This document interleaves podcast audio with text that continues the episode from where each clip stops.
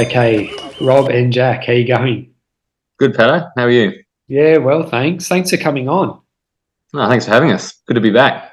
Yeah, yeah. Well, um, a lot's happened since you were on last. You've been at Bigs, you've been at Birdies, but I mean, this is a special one because um, Jac's on too. Yep. Yep. My, my my crew chief. Yeah.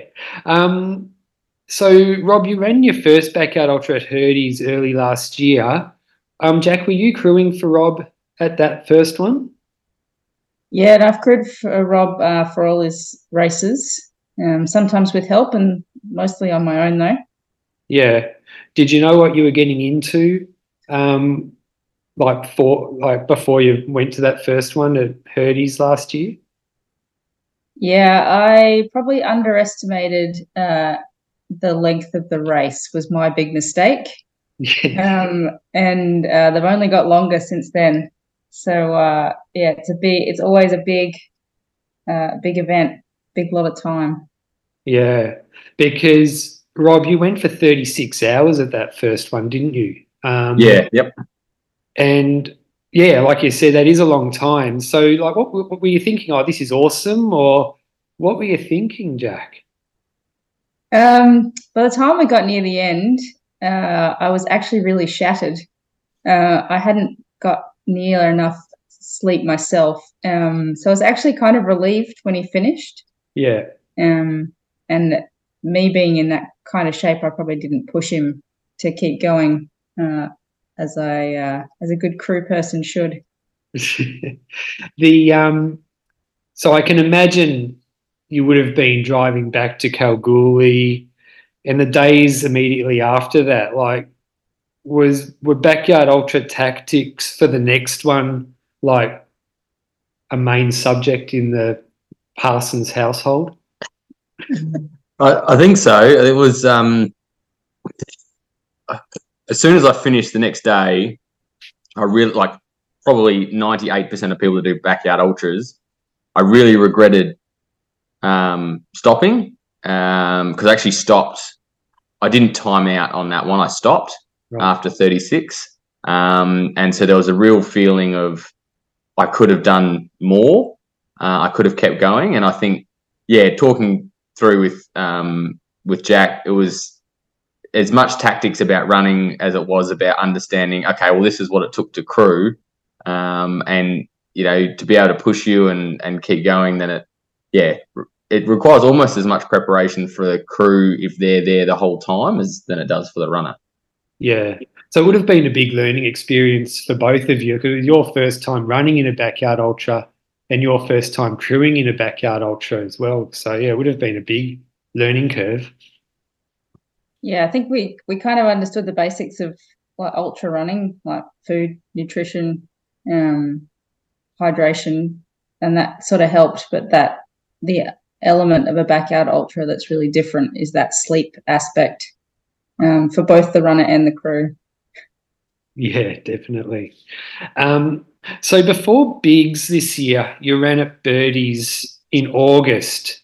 And I got the impression, Rob, last time we spoke that you were just going to um, not run another backyard ultra till Bigs. So I was a little bit, I was pleasantly surprised to see that I'd be running with you at Birdies. So when did you decide that you were going to run at Birdies? And what was the main reason for deciding to run at it?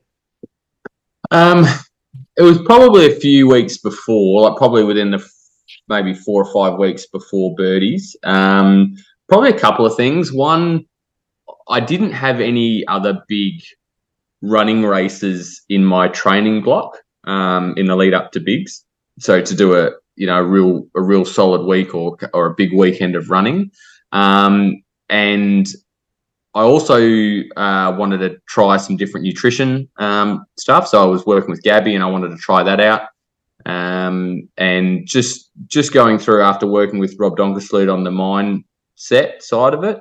Again, it was it was really just a test. So it was is I wanted to go out and try all these things in the lead up to bigs um, to make sure that what w- worked I could keep doing. What didn't work, I had the time to change it or tweak it.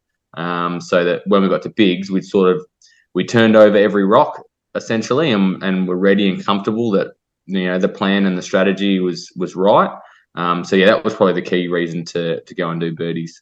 Yeah, I was also thinking that a, a good thing about birdies is that it is kind of similar to bigs, is that in that it's a in a remote spot, so you couldn't just like get into a car. Like you're probably less remote at bigs because you could at least go to the shops at bigs.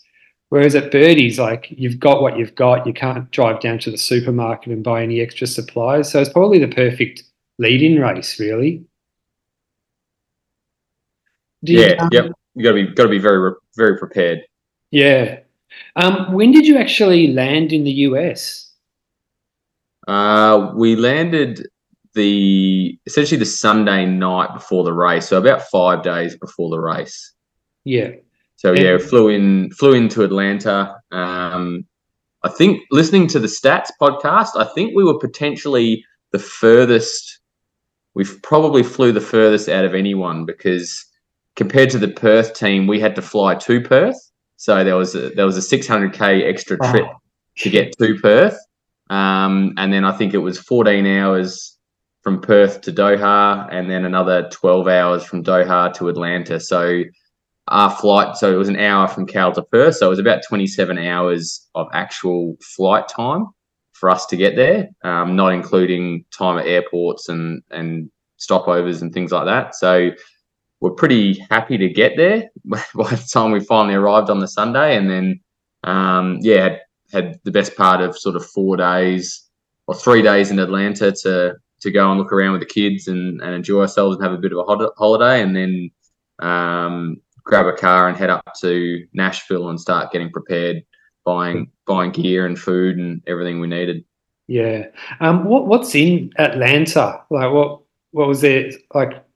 what's the touristy things you did while you were there? Well, the best thing about Atlanta is their aquarium. So they've got a, they've got a really great aquarium um, in a landlocked city, and um, the other big attraction is the Coke Museum, um, where the highlight of that is essentially getting to taste at the end. They've got this huge tasting room where you can taste every flavor of Coke uh, beverage products from around the world. Um, the kids definitely uh, tried them all. and and then you drove from Atlanta to Nashville, yeah? Yeah. Yeah, we yeah. drove up to um yeah, Nashville. Yeah. And um as you mentioned equipment, how how hard was that? Like did you just like buy a whole heap of stuff and leave it at Bigs? Pretty much. We went to Walmart, um, my new favorite shop.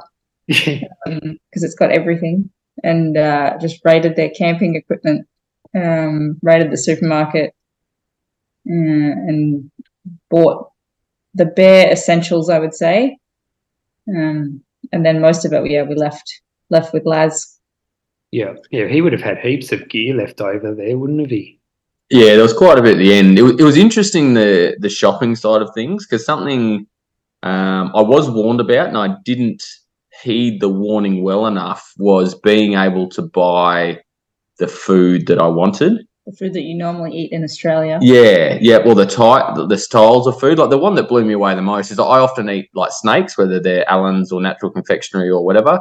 Um, you know, we're used to those. They're probably you know 10 centimeters long and quite you know relatively soft. And I could not find anything similar in the US. Like I went to like three or so different shops, and it was all you know much smaller, much chewier and it's like it seems like a minor thing, but when you when you eat them, when it's kind of your like go to nutrition when nothing else works, you know you can just get them down, and you couldn't find them. It was yeah, it, it was a bit frustrating not not being able to have the food that you're used to eating and you know works, and um, so that's something I you know, compared to we, we were in a house with Phil in the lead up, and he had a, a whole box that he'd shipped over of all his nutrition from Australia. And at first, I thought that was overkill. And then as we went shopping, I thoroughly regretted not taking a leaf out of his book. yeah.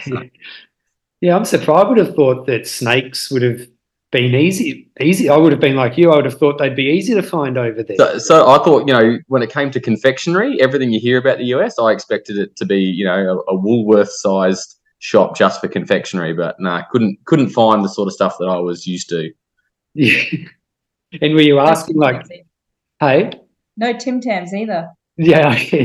were, were you asking like shopkeepers, like, do you sell snakes? And they were like, what were they saying? What? Well, like I was spending so long in the confectionery aisle, like they would have started to get suspicious, I think, because I was looking at every single packet in detail and I'd pick one up and I'd walk around with it for a while and I'd put it back down and I'd go get another one and just couldn't decide. So it was a lot of anxiety around what confectionery to get for the race. Yeah.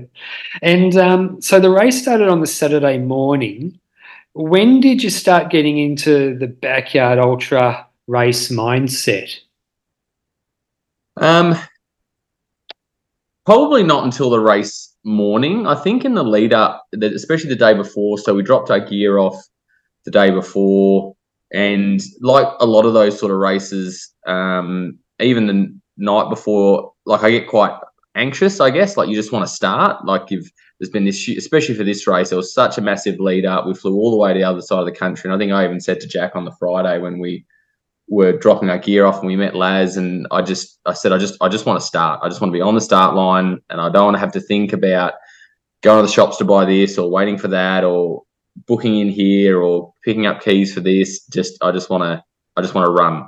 So it probably wasn't until the next morning when we sort of got set up and you know for me probably wasn't until you know we all started getting into the crowd and I was looking around and realized you know looking seeing the people standing around me um, and going, wow, I'm like, I'm actually here. Like yeah. this is actually about to happen. You know, I've, I'm at, at a real world championship race with some of the best uh, ultra runners. Um, and I've earned my spot and I'm, I'm ready to go. Yeah, awesome. Where, did you go on many runs in the US, like in the days leading into it, just like just to keep not really. I did a few short runs just to keep the legs turning over. We did a lot of walking. Um, a lot of our holidays generally consist of me wanting to go somewhere that's a number of kilometres away and just striding off towards it, and everyone scurrying along behind me, keeping up. um, so I think it was no difference. I think one day we probably did close to 10 k's walking around Atlanta with our two kids until they um, they told us that that was enough, and we had to catch the train back to where we were staying, which was probably fair. Yeah. But yeah, it's pretty pretty light on the running. Just you know, sort of five or six K sort of runs and just walking every day, just keeping the legs moving. Yeah, yeah. Now, I understand that um, there was a late change to the rules around crewing where each runner was allowed one crew change during the race. So, did you take advantage of that? No, we didn't. Um, probably two reasons. One, we didn't have anyone over there that we knew um, that wasn't already racing. And even if we had, um, I guess over the a series of of the races, and I mean Jac can probably talk to this more, but I think Jac works really well as like crewing by herself. Yeah, I think there's a there's a rhythm you get in when you're crewing um, with your runner, and um, I find it difficult, I guess, a to sort of let go and um, put him in someone else's hands. Um, that's probably my issue. Uh, and B, I think it's just uh, there's so much that you need to know from the previous laps and the previous time that's happened so that you can be more effective as a crew, I think. So that handing over um, for me is difficult. Yeah. I think um, because you put so much planning into it, into so much time, changing it at the last minute probably would have been would have felt a bit weird as well, you know, changing changing the plan at such late notice. Yeah, yeah, we didn't we didn't even really consider it. Um, like I know I know Phil did, and, and we were staying in the same house, and, and he had a friend that came over to look after our kids. Um, and so he asked me, he said, "Look, I'm I'm, I'm going to ask if she'll crew me for the first day. Do you do you mind?" Um, and I said, "No, no, absolutely, go for it." Like hadn't even considered it, and even now you mentioned it, still happy. Like you know, Jac and I, we've got our plan, we've got our system, so we're we're good. Yeah. And were you sharing a marquee with another runner, or were you just using the communal marquee that was set up? No, we were really lucky. So um, we turned up and were wondering where the other runner was, and it turned out we found out later that um, it was one of the South American runners who had moved closer to. Um, I'm not sure who he swapped with or where he got a spot. Um, but essentially, no, we had a tent, a three by three um, tent all to ourselves. Oh wow! So we were we were probably one of the furthest tents away from the start line. but that would have been maybe 20 meters. Yeah, it's nowhere near as far as somewhere like Hurdies or Birdies. Yeah.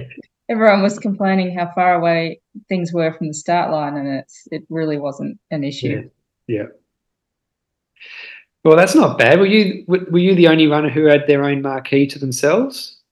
I think to start with, there I might have think been. there was a few. There was a lot of people swapping, and there was a few groups um, from different countries who wanted to be together. So they kind of set up their own. Um, but yeah, the the extra space was really good, and not having to share with someone who was on a different sleeping pattern, I think Yeah. would be the hardest part. Yeah.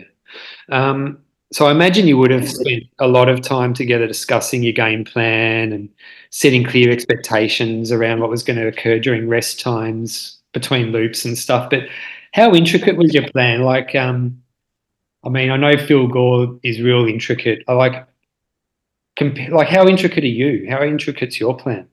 Not, um, not really. More of a guideline.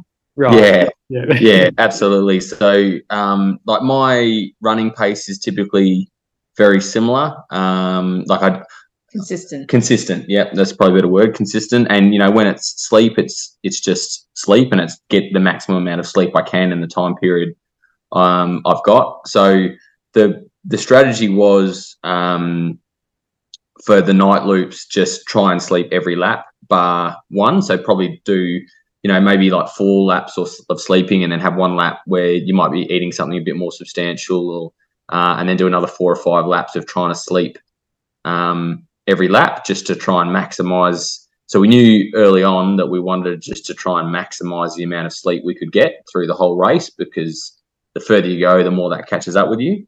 Um, which, barring the first night, was reasonably successful with getting the the sleep done. Right. So you were actually getting a little bit of sleep in that first night, were you? No, so the first night I didn't. Um, I had to change my plan um, pretty drastically on the first night. I thought I was almost going to drop out of the race at lap 12, Wow. um, which was pretty scary for a little bit. Um, and so, yeah, I guess working with Jac, we had to completely change the plan. Um, but then on the subsequent nights, I was coming in probably with about nine minutes in about a 51 minute mark or so, or 52, and then getting straight in the chair, doing nothing but lying down. And then I'd get up with about 90 seconds to go.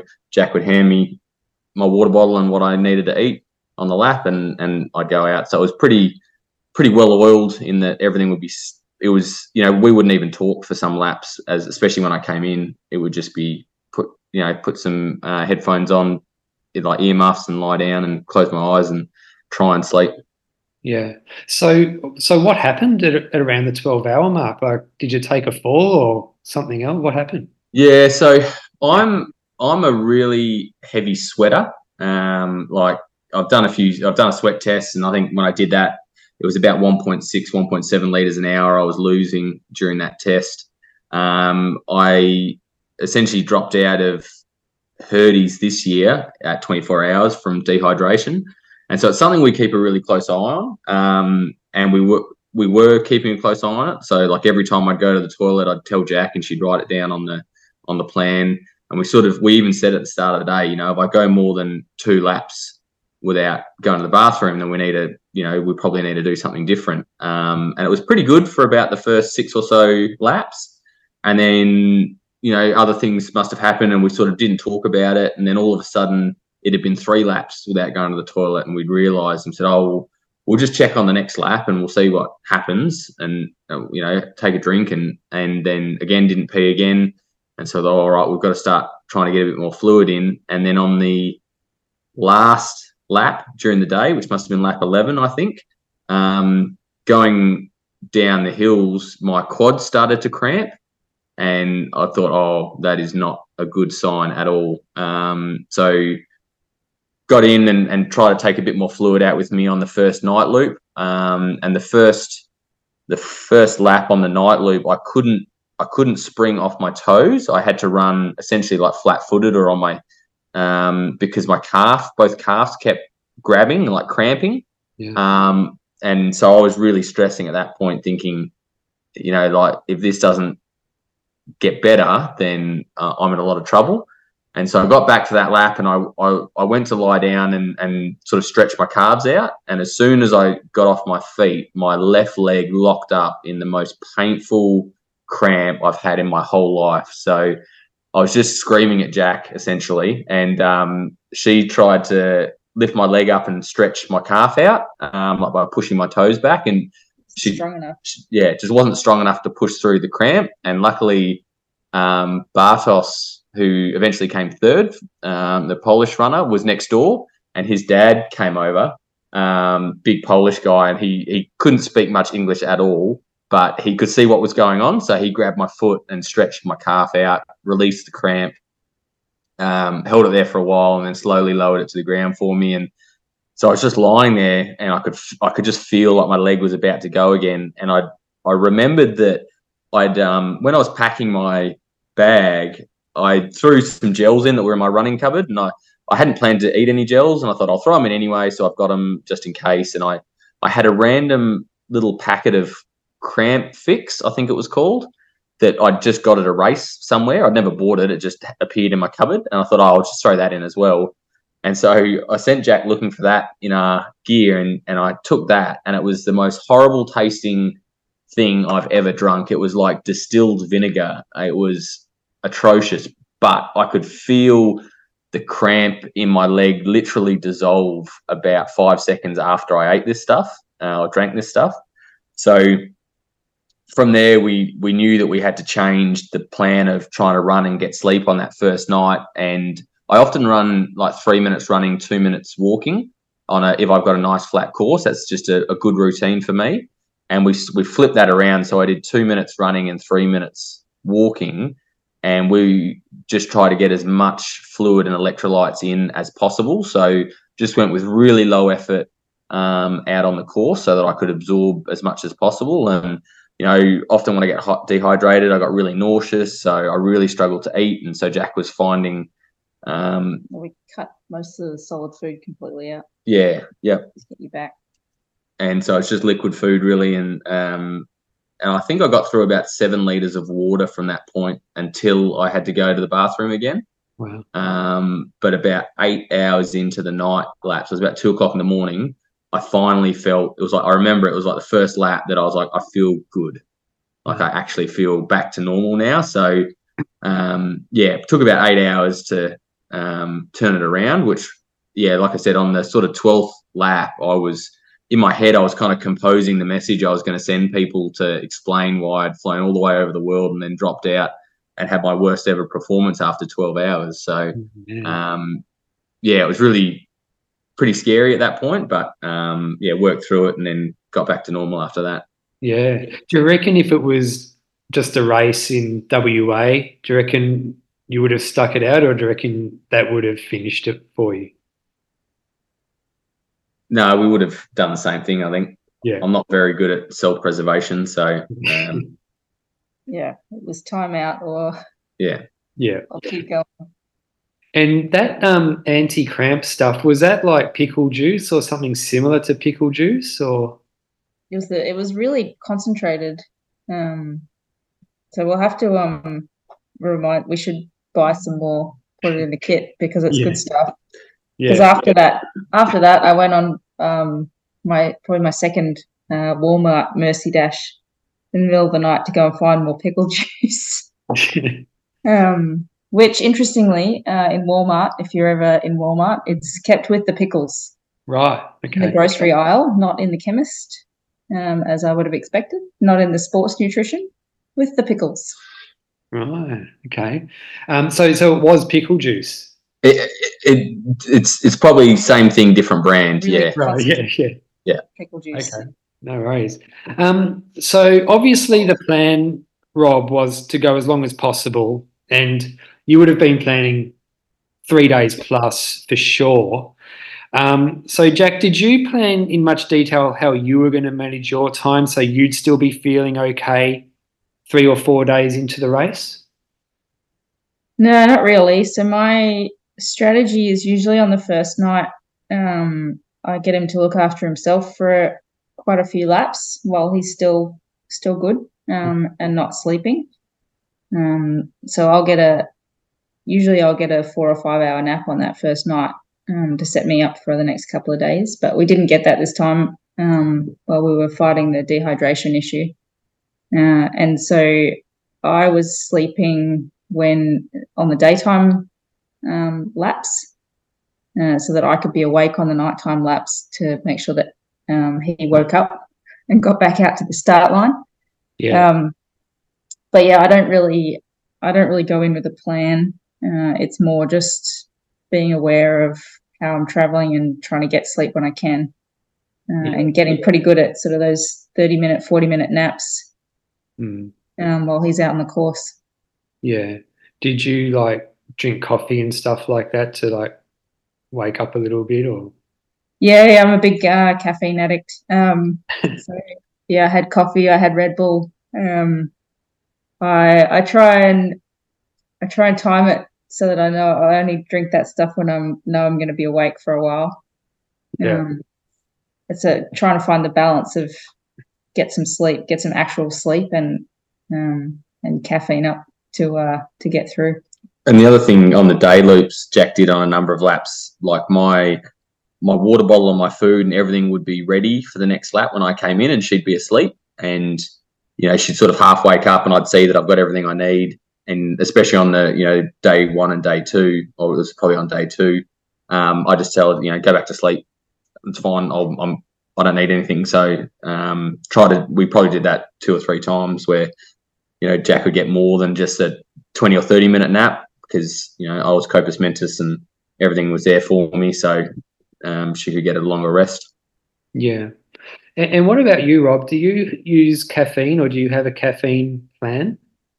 I do. Um, so I'd have to go back through my plan, but it was probably not until after 48 hours or so.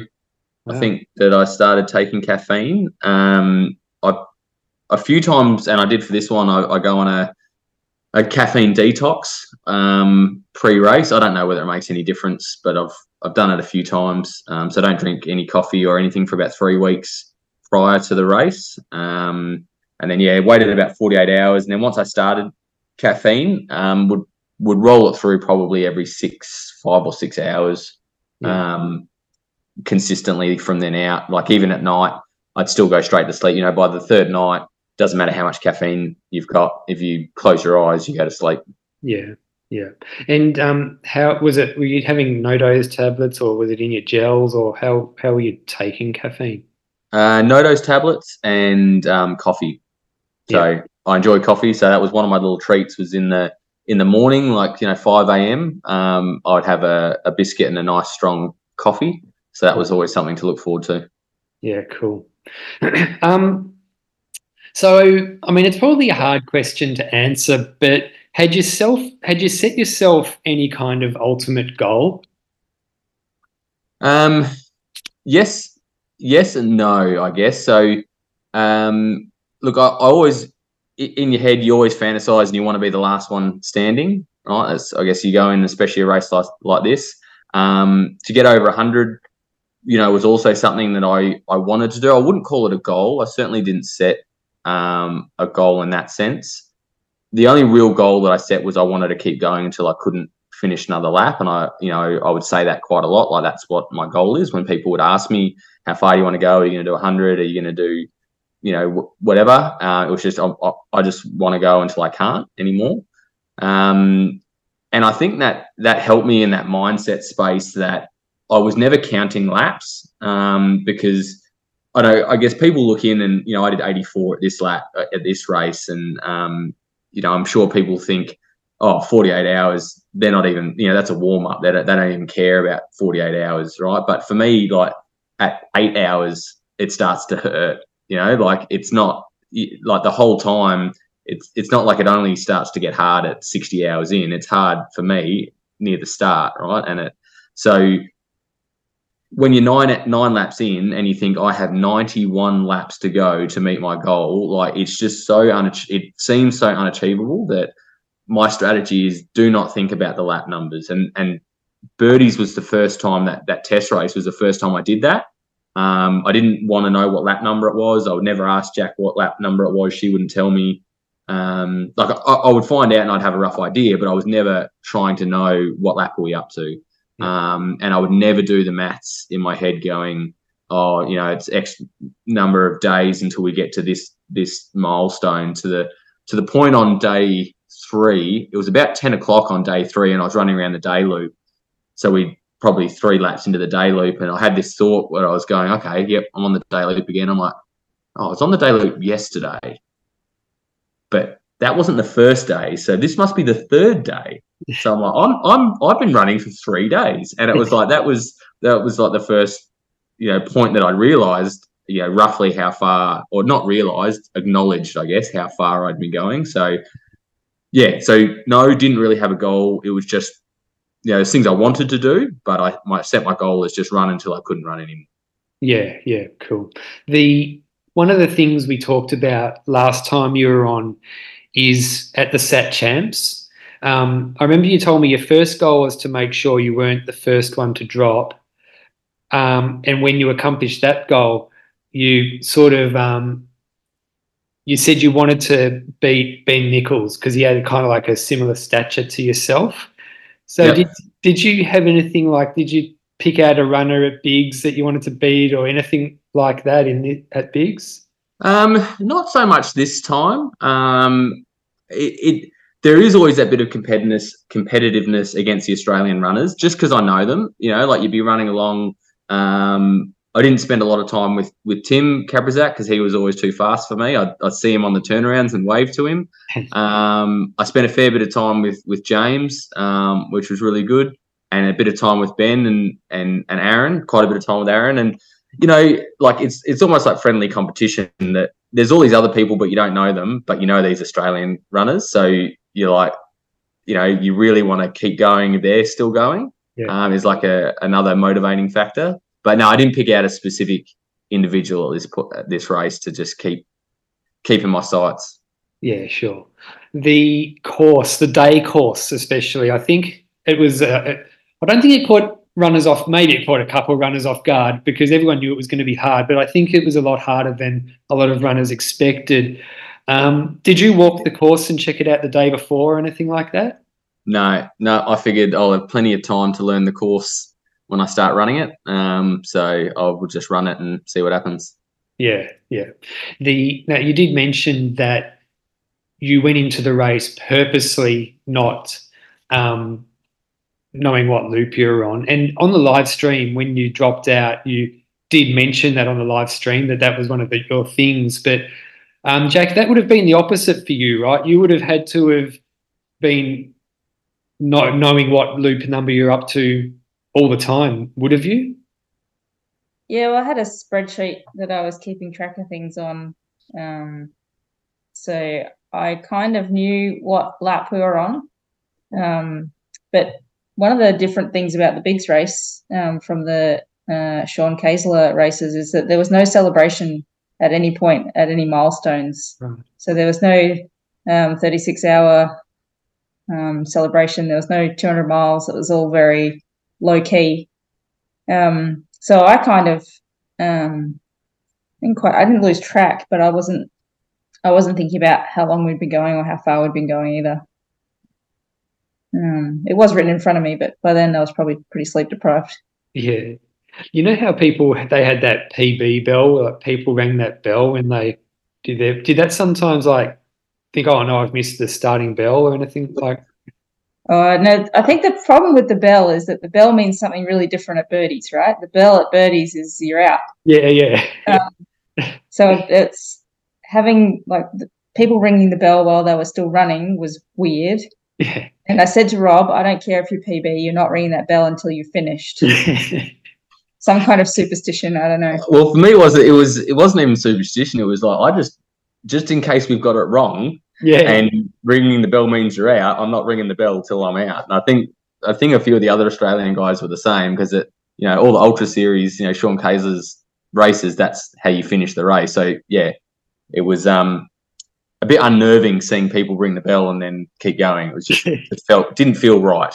Yeah. The it was funny because a lot of I noticed a lot of runners were ringing the bell when they completed their first lap as well. And I'm not sure if that was part of the if they were meant to, or did you notice that too? Yeah, so that was a um, so Laz asked everyone to ring the bell on the first lap uh, to celebrate the runners who couldn't make the race.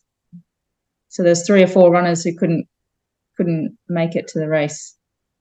So Yeah. that was the kind of ode to them. Yeah, I think yeah, at least one couldn't get a visa, and one was um, in Ukraine and couldn't couldn't make it. So yeah, that was that was the reason for ringing the bell on the first lap, Oh. acknowledging those runners. I see. Yeah. Um, so I do remember actually thinking to myself once you reached that third night, Rob, that one I thought that you were going to get to 100. Um, were you letting yourself even go there and think about that at all when you were in the third day or third night? No, like it's in in the past, absolutely. At other races, it's always counting down what's the next milestone. But no, so I didn't at, at all. And eh, you always look back on these races, and the day after a, a backyard, you always could have done another lap, right? You tell yourself, oh, I, I could have done another one, right? I'm surely I could have done another one. I just didn't try hard enough. Yeah. Um, and in this race, I never had, um, I was never having to force myself out and onto another lap. Um, like I wasn't, I, I was fortunate enough I didn't run through any acute injury pain, um, just just fatigue, but no real pain. Um, so I never, you know, Jac never had to push me out of the chair and get me to the start line. I was never saying, I don't think I can do it. I think I'm going to quit. Um, it was just, which made it like a bit interesting when I did stop uh, or I did not make it back. It was, it was really just like a snap. All of a sudden, I, I, I was, you know, heading back on the 84th lap. I'd done the turnaround and I'd fallen asleep and sort of wandered off the road and suddenly woken up.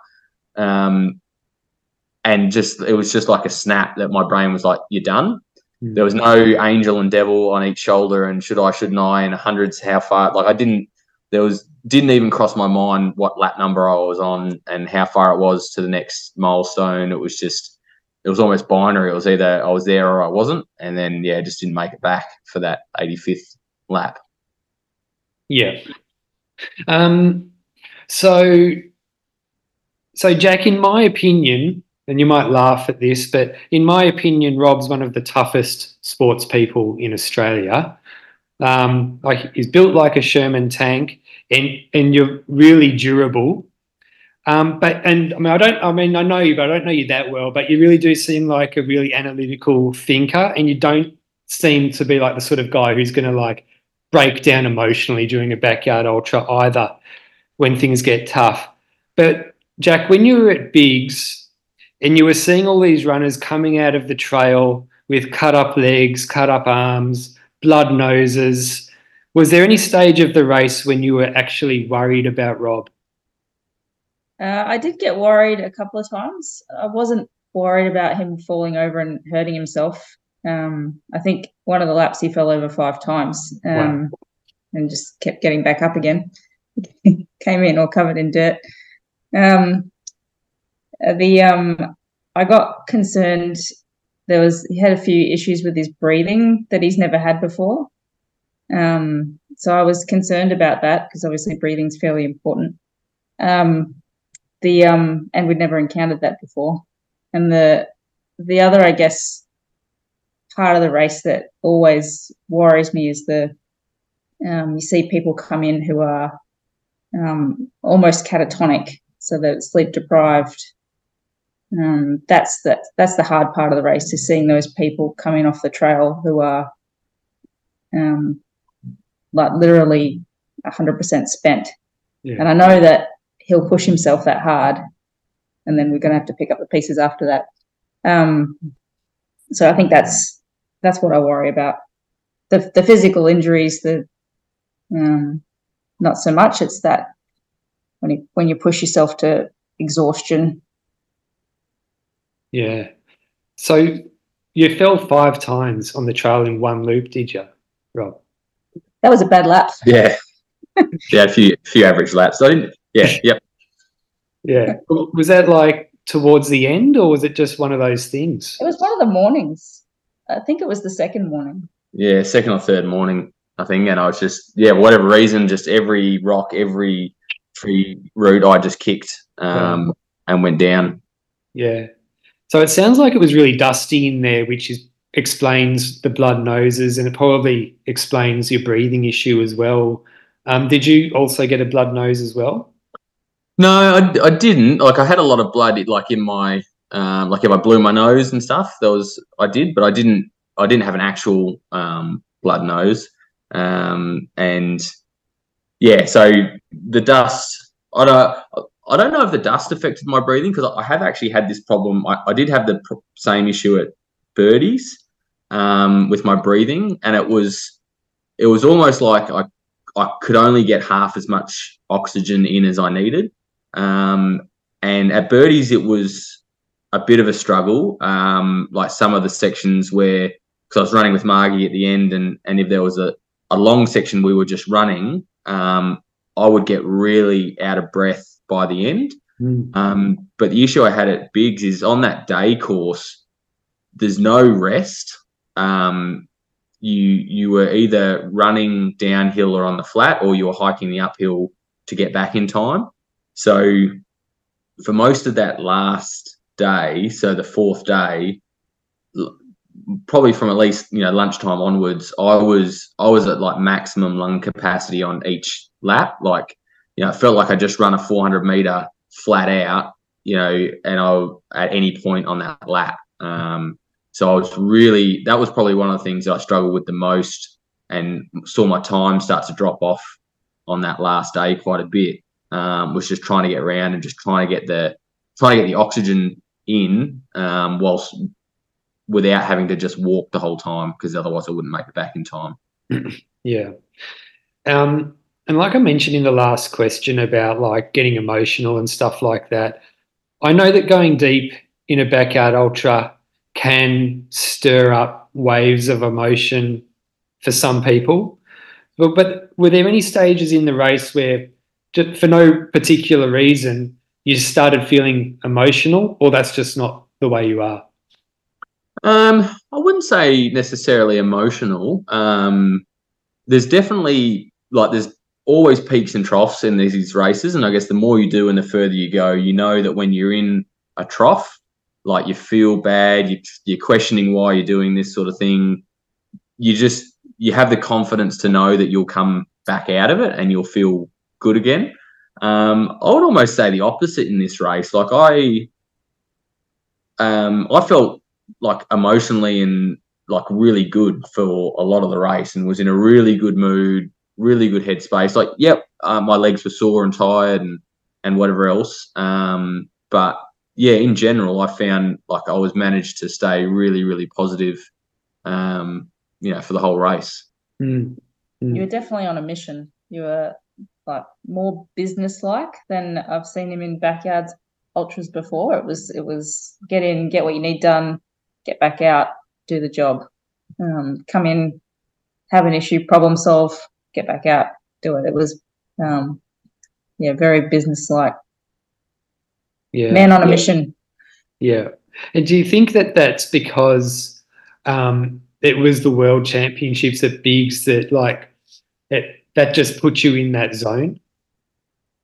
Yeah, absolutely, um, hundred percent. Like Taking so, it this seriously. Yeah, well, like because you know you're sitting there like, when am I ever going to be here again? You know, like maybe I will, but there's a good chance I won't be, right? So, you know, one thing we've flown the whole family the other side of the world for this race, so I just knew that I I I've had regrets at, at heaps of my backyard ultras for different reasons um, on my performance and on my mindset and, and where I finished and what we did during the race and how that affected my running. And I was just determined not to have any regrets in this race. And so one of them was, you know, like I, I had to take it seriously because I wanted to go as far as I possibly could. That was my goal. So, um, yeah, it was 100%. It was because of the the magnitude of the race that I didn't want to leave anything out there and regret it the next day. Yeah. Um, so I mentioned to Dom in one of the podcasts that I did during Bigs that it must be hard for the crew deep into the race to keep talking their runners into keep going, especially when they're exhausted themselves. So, I mean, it doesn't sound like you had this problem at Bigs because you were so driven, Rob. But um, Jac, were there any times when you were feeling like you had to really fire yourself up just to pass on positive vibes to Rob at, at those changeovers, just because you were feeling exhausted yourself? Yeah, I think it's harder when I'm worried about him. So when he when he's struggling and I can see he's struggling, um, I, it's it's harder for me to to push him out there and go again. Um, but that's ultimately the job is to get him back out there. But I um, but yeah, we definitely didn't have that issue at Bigs. There was no point where I had to force him out there. Uh, and I was surprised with everyone else when he didn't come back on lap 85. Mm. Um, the um, I think it's that. Uh, I think as a crew, it's hard to know when enough's enough and when to to call your runner and say you know you shouldn't go back out there yeah. when literally all they asked you to do was to get them to the start line. Yeah, yeah. Um, so I mean, to me, I mean, I was I've watched the live stream obviously, and I saw when you timed out on the 85th That, and I you smashed your PB. It looked like you were absolutely exhausted towards the end. You were sleep deprived and stuff like that. Um, but looking back at it now, Rob, how do you feel about finishing when you did? Um, it's a it's a good question. I've had a couple of chats with different people. Um, so I guess disappointed would like to be honest to start with was my my feelings. Um, I had a really good chat with with Rob Donkasloop, my coach, about it. Um, and you know, I sort of I sort of felt like you know because there was there was runners like um, like Jivy from uh, the Philippine runner from from Ireland who you know, he was he was the worst I've ever seen anyone. You know, he was just lying on the ground, eyes locked open, you know, looking at nothing.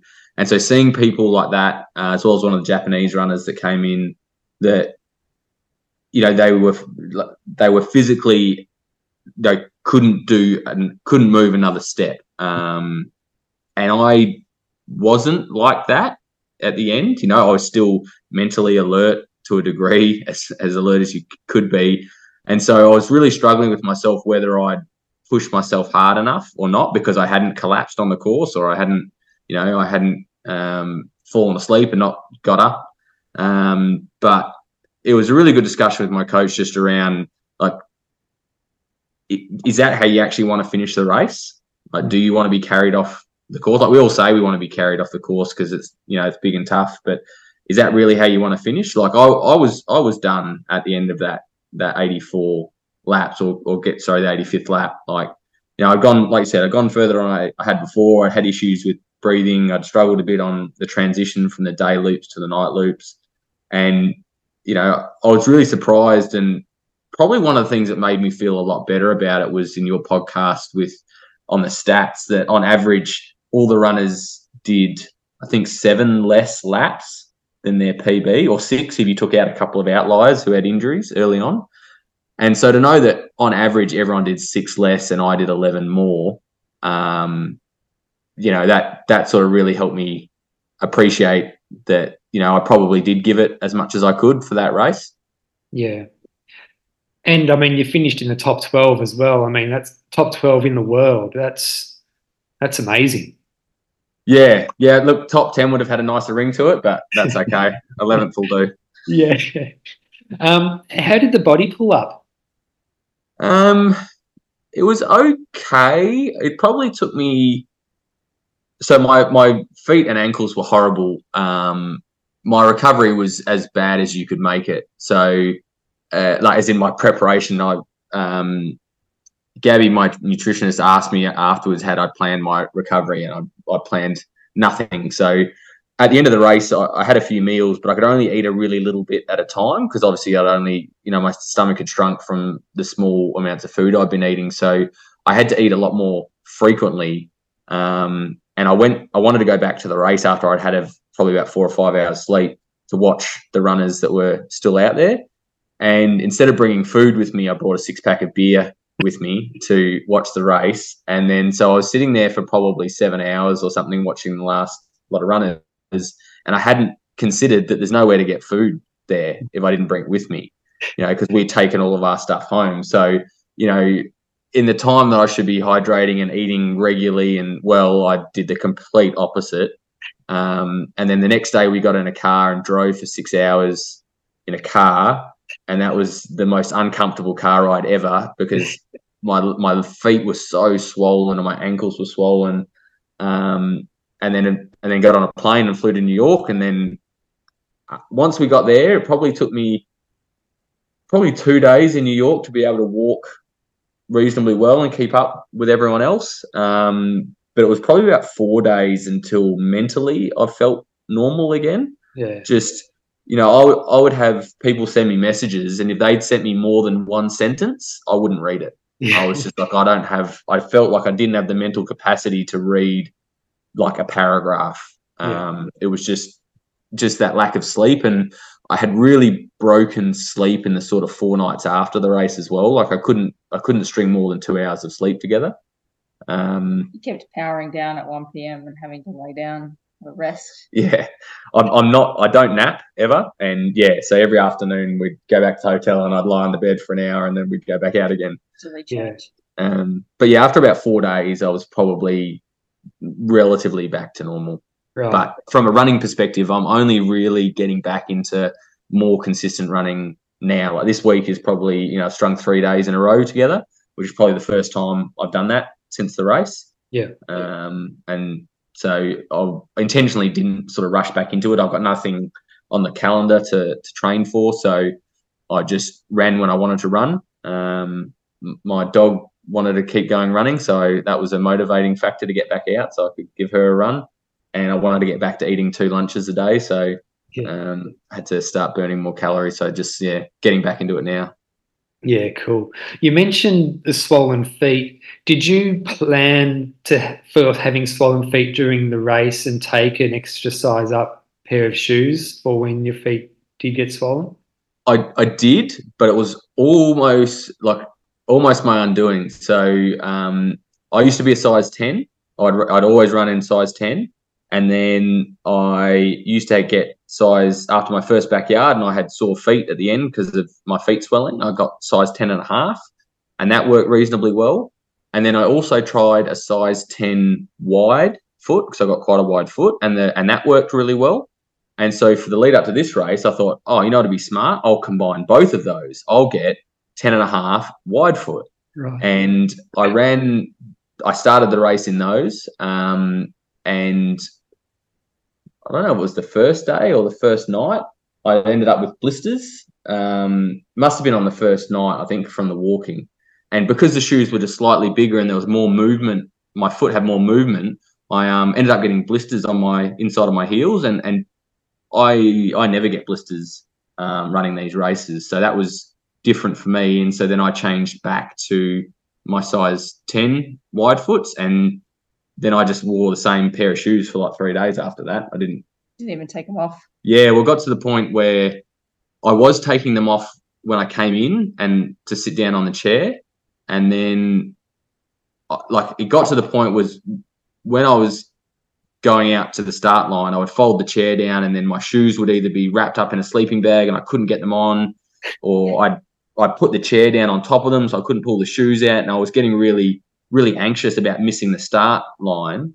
So I just stopped taking them off. So for for probably three days, I wore the same pair of shoes, and for two of those days, I don't think I took them off. Wow. Wow. I don't reckon many runners, I reckon that's probably the, not many runners would have done that. No, it certainly wasn't my strategy, but it's just how it ended up. It ended up like they were fine, so it's like it's not broken, don't fix it, just leave Yeah, sure. Yeah. Um, when you finished, did you have a sense of who you thought would be the last one standing? Not when I finished. Um, I didn't even really pay attention to how many people were left at that that point. Um, when I came back to the race and, and was watching, and you had Bartosz and um, Ihor and um, and Harvey, I I thought it was going to be Ihor at the end. Watching them run, he just you know he just looks so good. It looks Mm. solid. Um, you know everything about him just looked put together. He, you know, his facial expressions barely changed. You saw him come in. He didn't make a fuss about, you know, it was hot and he wasn't, you know, making a fuss with his crew about ice, get me this, get me that. It was all calm and relaxed and very organized and didn't seem flustered at all. Um, and, you know, I'm sure it's part of his gamesmanship. You know, Harvey was almost the opposite. He'd come in with three minutes to spare. He'd throw himself on the ground on a bag of ice and, um, you know, and then he'd be at the start line. You know, Ihor would be there nice and ready and waiting. And, and then Harvey would, you know, come in at the last second. So, yeah, I, I really thought Ihor was going to take it away. Um, but yeah, then there was those last couple of laps that um, when Harvey sort of turned it on and ran a few faster ones and, and almost switched personas. And yeah. Um, yeah, that was pretty interesting to to see. Yeah. Did you um, think the same, Jac? Did you think Ihor as well? Yeah, I think Ihor looks good um, all the way to the end. He was, um, he just looked from an outsider's perspective really solid. Yeah. Um, yeah, Harvey, I think surprised I was surprised that Harvey got um, as far as he did because there was he was a couple of tenths down, and there was times where the the crew the crew chat was around struggling, and so it's yeah, it's an amazing feat to keep just keep going.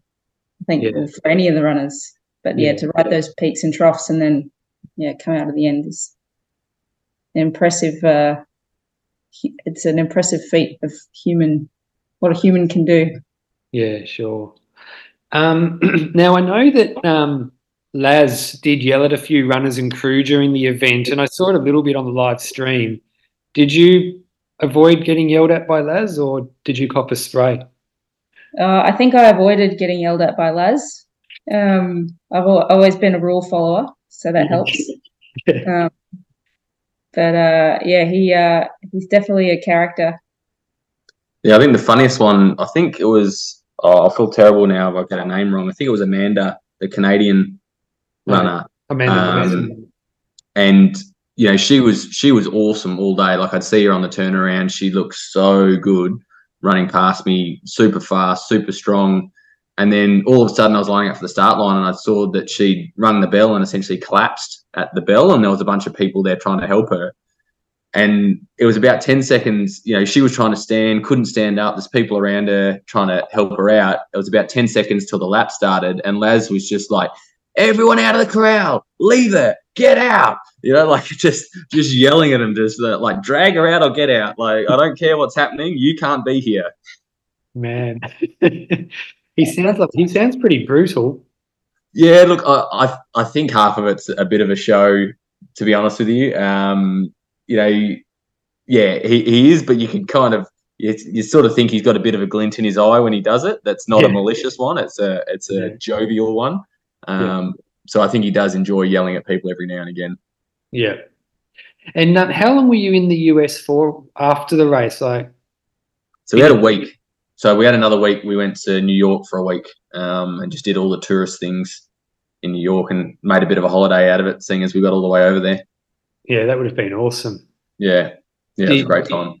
Yeah, and I guess um, you the flight wouldn't have been too bad back. Like your legs wouldn't have been aching too much on the plane because you'd had a week rest. Yeah, no, pretty well back to normal, well, normalish at that point. So, yep, yeah, no, feet weren't too bad. Yeah. Um, so I'm tipping you'll be at Hurdy's for the Sat Champs in October. Uh, it's an interesting you probably put one on each way at this point, Pato. So at the end of Bigs, uh, the answer would have been no.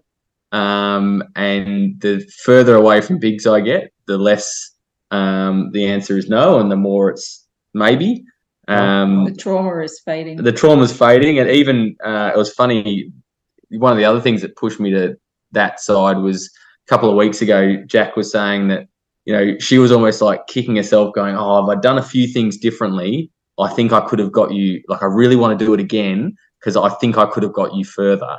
And so that was really an interesting because you know half of me was like, I don't know if I want to put Jac through this again. You know, like it's yeah. four or five days out of her life. You know, that's one of the things that goes through your head. And then as soon as she's like, oh, I really want to do it again to push you, I'm like, oh, maybe I will do it again. Yeah. So, so it's it's not guaranteed at this point, um, but we'll see. Yeah. We'll see as I lead into into the year.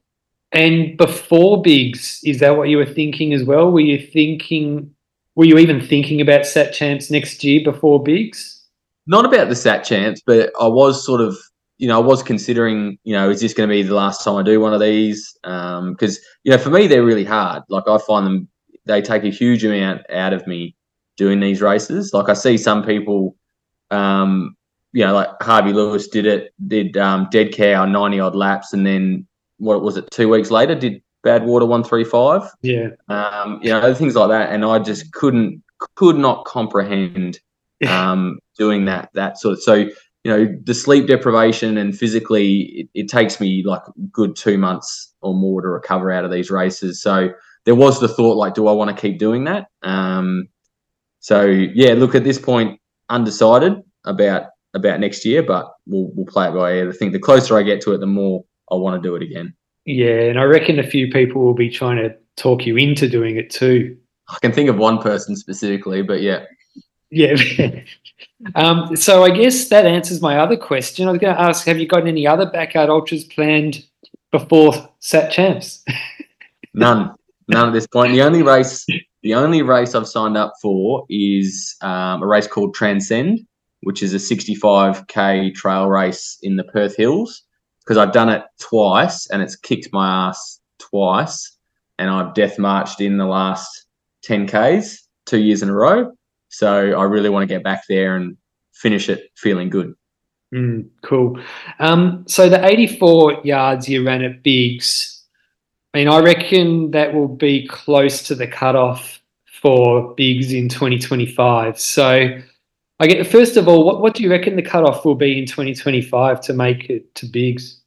Yeah, I, I have thought about this because I didn't realise until after the race that my lap count at Bigs would count to the at large list for two years' time. Yeah. So, um, look, it takes some special sort of races. Like you need the right combination to get those sort of numbers. Um, and I don't think you can just have two people that are capable of it. You need more because um, we've seen them at a number of races where people that have done big numbers for whatever reason they can't, you know, they have issues and they drop out, or you know, that's not what they're as part of their training plan. That's not what they're doing. So, you know, the, there was probably only three races or four races last year that had big, big totals in them. Um, a lot of the other qualifications were all from the the Sat Champ. So Look, I think the Sat Champs will be an interesting one this year because, um, yeah, I'm not really answering your question, but I think the the lap totals at the Sat Champs this year will be significantly higher than yeah. last year. Yeah. Um, so yeah, I think it was it was mid 60s to get into bigs this year. Um, I would think it would be high 70s for the at large list would be my pick yeah. next year. And there's more countries. There's more countries in the Sat Champs this year, so there's only going to be 25 spots for um, like qualifying for highest. Yeah, yeah, well, that's right. So, yep. So the yeah, the more more golden tickets people get, the less the at large lists. Uh, that you know, the bigger that number needs to be.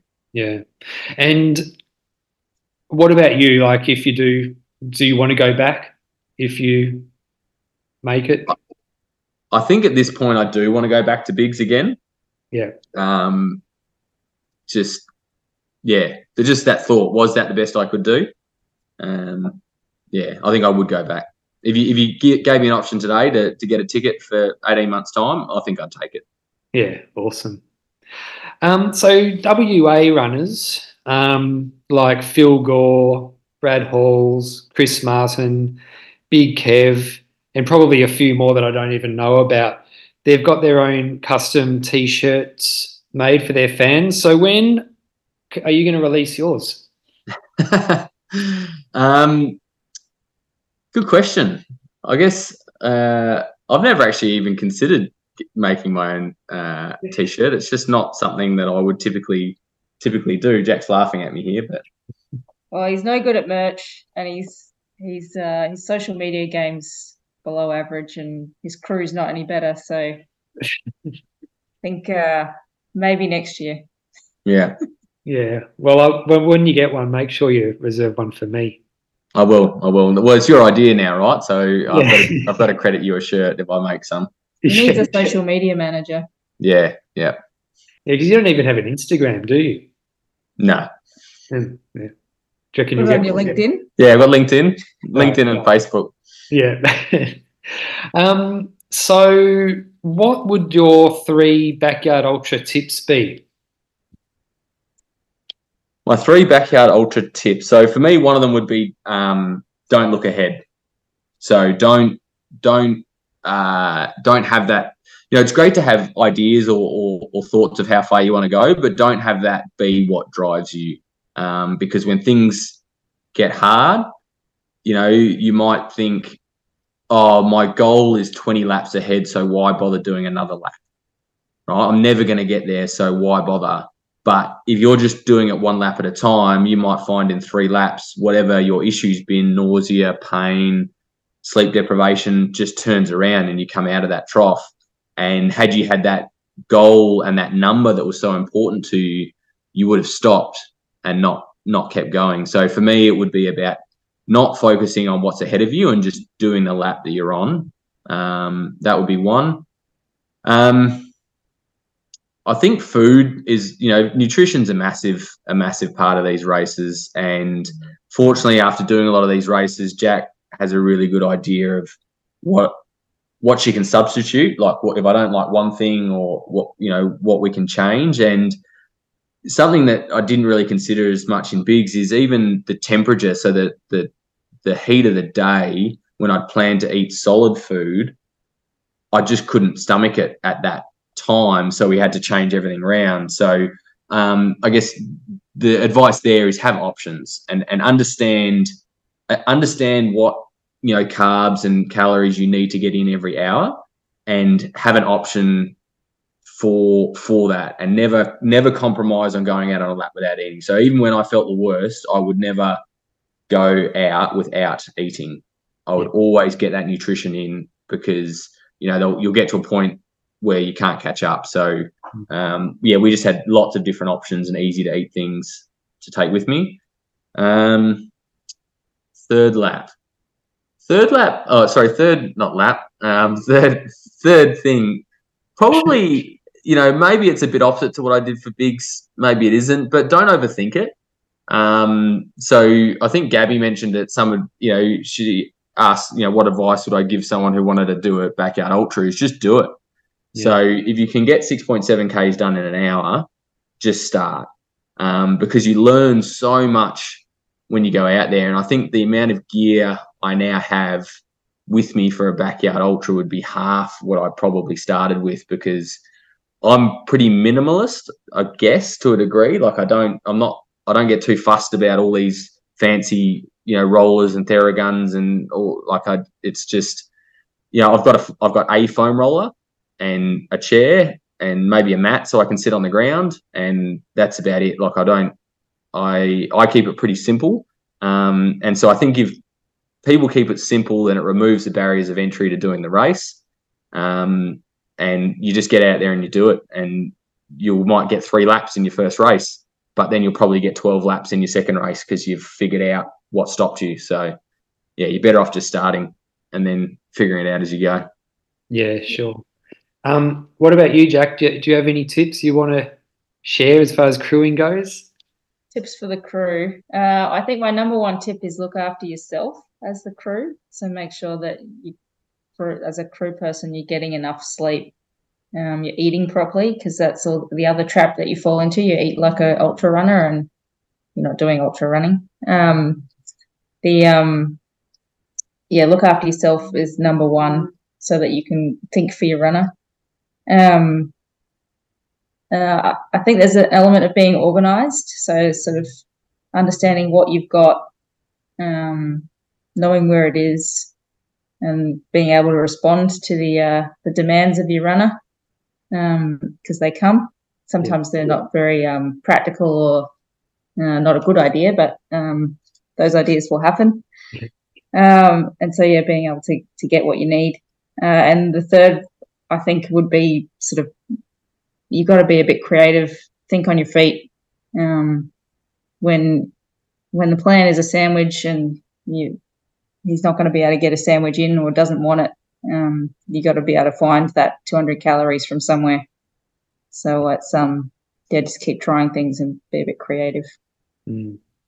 I think the other thing that uh, you know looks like it helps for me is is documenting each lap. So like what I Jac would write down what I ate each lap. So if I had started to have stomach issues or, or something, maybe not so much in this race, but certainly in the Sat Champs, it was great because she went back and said, "Well, hang on, you've got nause, you feel nauseous now.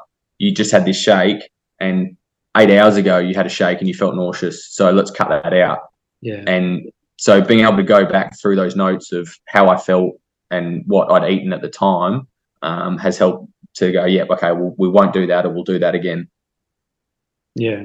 Do you um, write down like Phil when he does a lap, he'll rate it out of one to ten how he's feeling? Do you do that? We're not that serious. Right. Um, the this the sheet that I keep is essentially lap number, um, hydration, um, what he's eaten or what he's taken out on the lap, uh, and bathroom, and then any sort of medical symptoms, cramping, nausea. Um, sort of keep a track of those so when things started and when things stopped. But uh, yeah, not not to the degree that Phil documents. Yeah, fair enough. well, um, congratulations on the um, on the result of Bigs because 84 loops, top 12 in the world. Um, you're a force to be reckoned with. Thanks, Pato. Yeah, Appreciate it. yeah, and thanks thanks for coming back on the the um, podcast. You're obviously a great team, and um, look, I hope you do run at the Sat Champs, and hopefully I can make it. But if I don't, um, Australia are going to be hard to beat. I'm expecting to see you there, Pato. So we can maybe maybe when, when you make it, we can we can do a podcast on one lap with all the runners as we go around. You can get that up mid race. I think that'd be a great great attraction. Yeah, awesome. All right, well, um, thanks for coming on, guys. Um, have a good night and Merry Christmas as well. And to you, thanks very much, Pato. No Thanks. worries. Bye. If you've enjoyed this podcast, it would be awesome if you could share, comment, like, subscribe, all of that. If you've got any feedback, shoot me a message.